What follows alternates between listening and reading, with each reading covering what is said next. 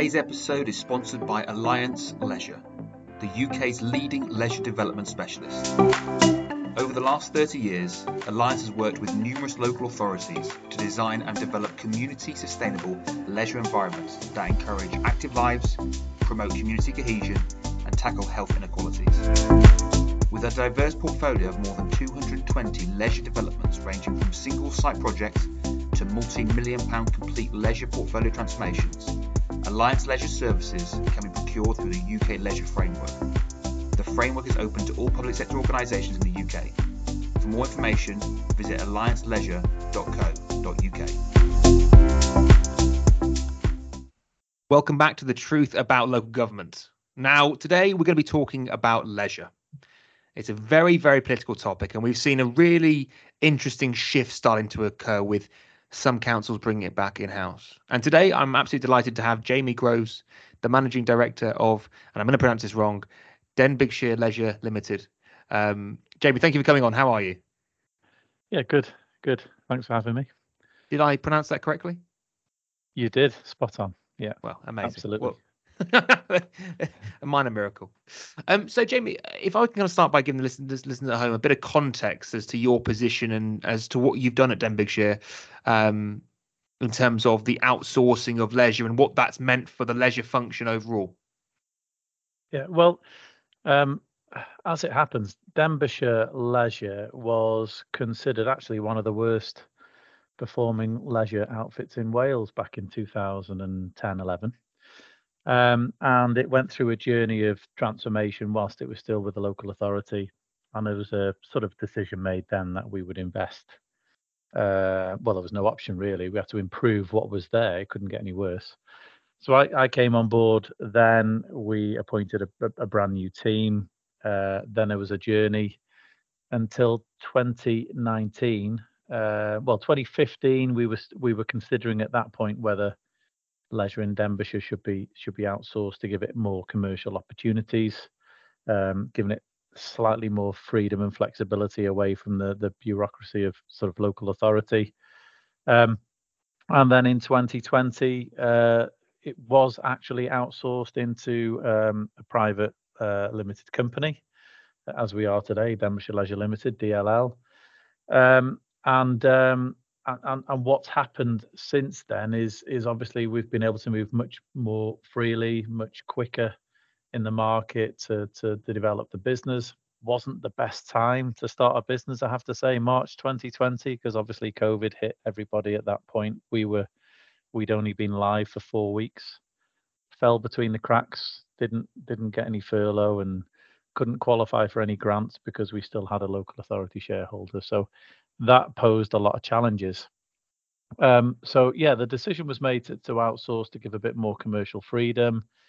There was already a bit a, a commercial culture within within the, the, the service as it was then. Um, we'd started to shift towards that anyway. That the mentality was there, um, and um, it's gone from strength to strength ever since. We've we've built on that culture since being outsourced.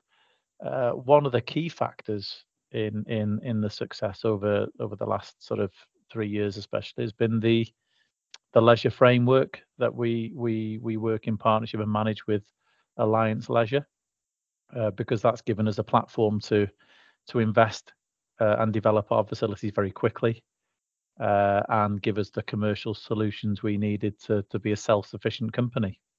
So that was a bit of a, a whistle stop tour, but it's really um, impressive, yeah. and I guess it's one of the it, it deals with. I want to go back to the the discussion around the arms and trading company that was established, the limited company. Because for those at home, I mean, as per kind of a conversation with Andrew Pollard, when you create these companies, essentially it provides you with the flexibility and the agility to to act fundamentally as a private sector company. Um, so you know, salaries, skill set, and I guess Jamie, look, uh, we've talked about this off air quite a bit, but there is a real lack of knowledge in the leisure sector at the moment, isn't there? And compared to um, what it was, say, 15, 20 years ago in terms of particular specialist knowledge, uh, particularly within local government. Yeah, I think there's a mixed bag. So be- before you outsource, first and foremost, you already need to have that culture and that operating model because if you're not operating commercially whilst you're part of the local authority, what what what makes you think you can operate commercially with the very same management model at, at more arm's length? Um, you know, a lot of people outsource for the wrong reasons, maybe to get a quick win, saving on on rates and things like that. But actually, you need to do it for the right reasons, for betterment, for growth, for protecting the things you become happy with, and actually giving you opportunities to to commercialize as well. What what generally has happened in local authorities across the board in in Wales and in England leisure has not necessarily been a, a, priority. It's never been seen as a statutory function. And what tends to happen is it becomes part of something else. So you then find you've got, uh, and with all due respect, you've got um, heads of services or executives in in local authorities who are perhaps managing their own professional field, whether that be health, social care, education, highways, environment, whatever. Leisure is always bolted onto something because it's not seen as a priority. And then what you get is people running those services who don't necessarily understand uh, the potential or what they are there for in the first place. And along that journey, of course, you've lost a lot of very senior, knowledgeable people out of the leisure sector. So, you know, there's a lot of insourcing happening at the minute across England, and I'm starting to question, well, well, why would you do that? Because clearly, once you've outsourced, when you're insourcing, that knowledge and expertise doesn't exist anymore within that local authority. So it's actually, you know, should you be looking at the model first and how you can improve that model rather than trying to bring it back in house and becoming a very inefficient model again? It's really interesting. Like, and I think leisure is one of those uh, the, the the the responsibilities that a council has, not statutory, but it has a huge impact on the society, doesn't it? Obviously, because you know leisure you know, obviously it's got public health, the well-being aspect of the community. What's it meant to Denbighshire and you know the the society there in terms of the improvement of the leisure facilities? Well, in in Denbighshire, I can say confidently, um, most of the uh, leisure sites that sit in our company on contract sit on school uh, uh, sites, so they're dual dual facilities. So so any improvements or investments that we have made have have also benefited the curriculum. We've provided facilities that are fit for purpose and modern and and and ones that give schools opportunities to deliver better and and alternative curriculums because they are more modern and fit for purpose. Similarly in in denbighshire because of the the strides leisure made in uh, in its development its growth changing the culture um, it also became the catalyst to a lot of economic development as well. So leisure became the theme around redeveloping a whole seafront in Denbighshire. It became the theme around economic growth, uh, whether that be investment in hospitality, um, leisure attractions. And, and actually, it was also the catalyst in helping leverage more private sector funding uh, into the into the authority as well. And there was also a recognition that, you know what, um, leisure is a big employer. So uh, they forget this. When you look at a leisure complex or a leisure centre or a leisure facility or a leisure attraction, people forget the amount of people we do employ. And we become, a lot of the time, the first stage employment for for students. You know, we are the uh, the entrance really for for a lot of people's first jobs, uh, job skills before they go on to college, university. Uh, we provide a lot of that uh, opportunity. So I think that recognition started to grow in Denbighshire, and w- but to get that uh, reputation or relationship with education and, and health and and uh, uh, regeneration, it's having that credibility in the first instance, delivering a high quality model so that people want to partner you, they want to listen to you. But trying to place leisure at the heart of everything takes a lot to crack uh, in any local authority, and we we spent a lot of time doing that before we actually were outsourced. What would would you say I mean to those councils that potentially are thinking about insourcing it or stuck there with leisure facilities that maybe fit not fit for purpose is probably too strong a sentiment, but you know aren't performing the way they want to. You know, have you got any advice as opposed to how you guys have turned it around? You know, to such a degree, and also, I mean, this this framework as well. How easy is it to engage with that framework? Well, I think the the the leisure framework has been the catalyst to lots of changes to leisure models across the UK because it, it provides uh, that advice and guidance. It, it's not just build a leisure centre and hope for the best. The framework gives you that opportunity and platform to look at the right solutions So it's a turnkey package where it can help local authorities and operators with feasibility, business case, uh, design, um, build, but also the support after the build to make sure that those businesses uh, reach their full potential. Um, that mechanism wasn't there years ago. So um, I, I think before local authorities consider insourcing and you know creating a whole lot lot more cost for local authority at a time when they're going to face more austere times, no doubt about that.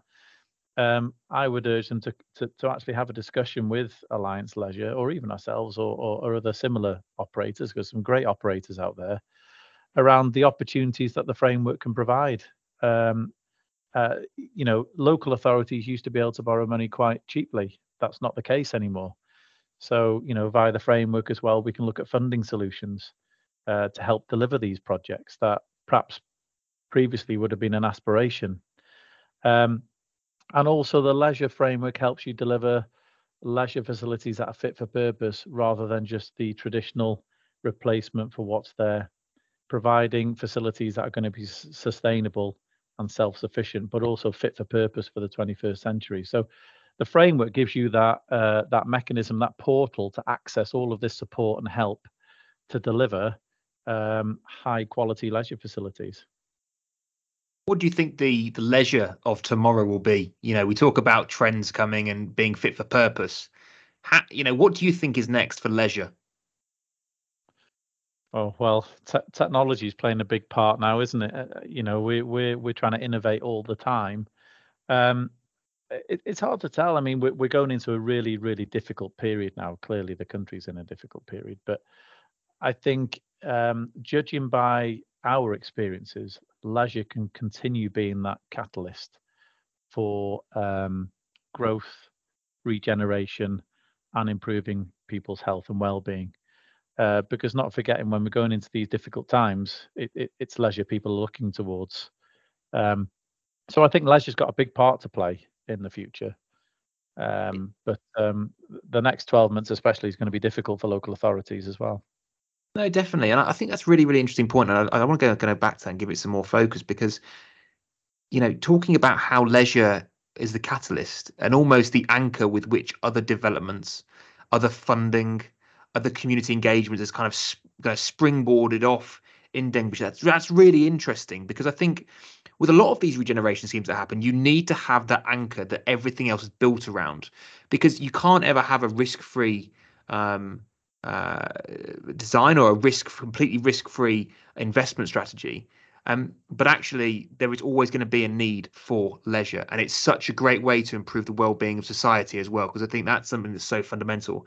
I mean, guys, if you get a chance at, at home, there's a I'll put a link in the um, in the podcast episode to Denbighshire Leisure, and I mean, it, it's really is phenomenal quality they have there in terms of the uh, um, of the facilities they have available, uh, somewhere between a, a very, very high end leisure, uh, a gym, and then a, a, rave at some point in the video here, it seems, in one of your cycling classes, Jamie. So uh, I'm not sure I'd survive that one, but um, that, that's well, really, really uh, interesting. yeah. Again, with all those facilities that you've seen, uh, it, it, it's really the Alliance Leisure Framework that's helped us uh, really tap into all of these sort of innovative uh, leisure concepts that are available. There's so many available, but that's what Alliance do well.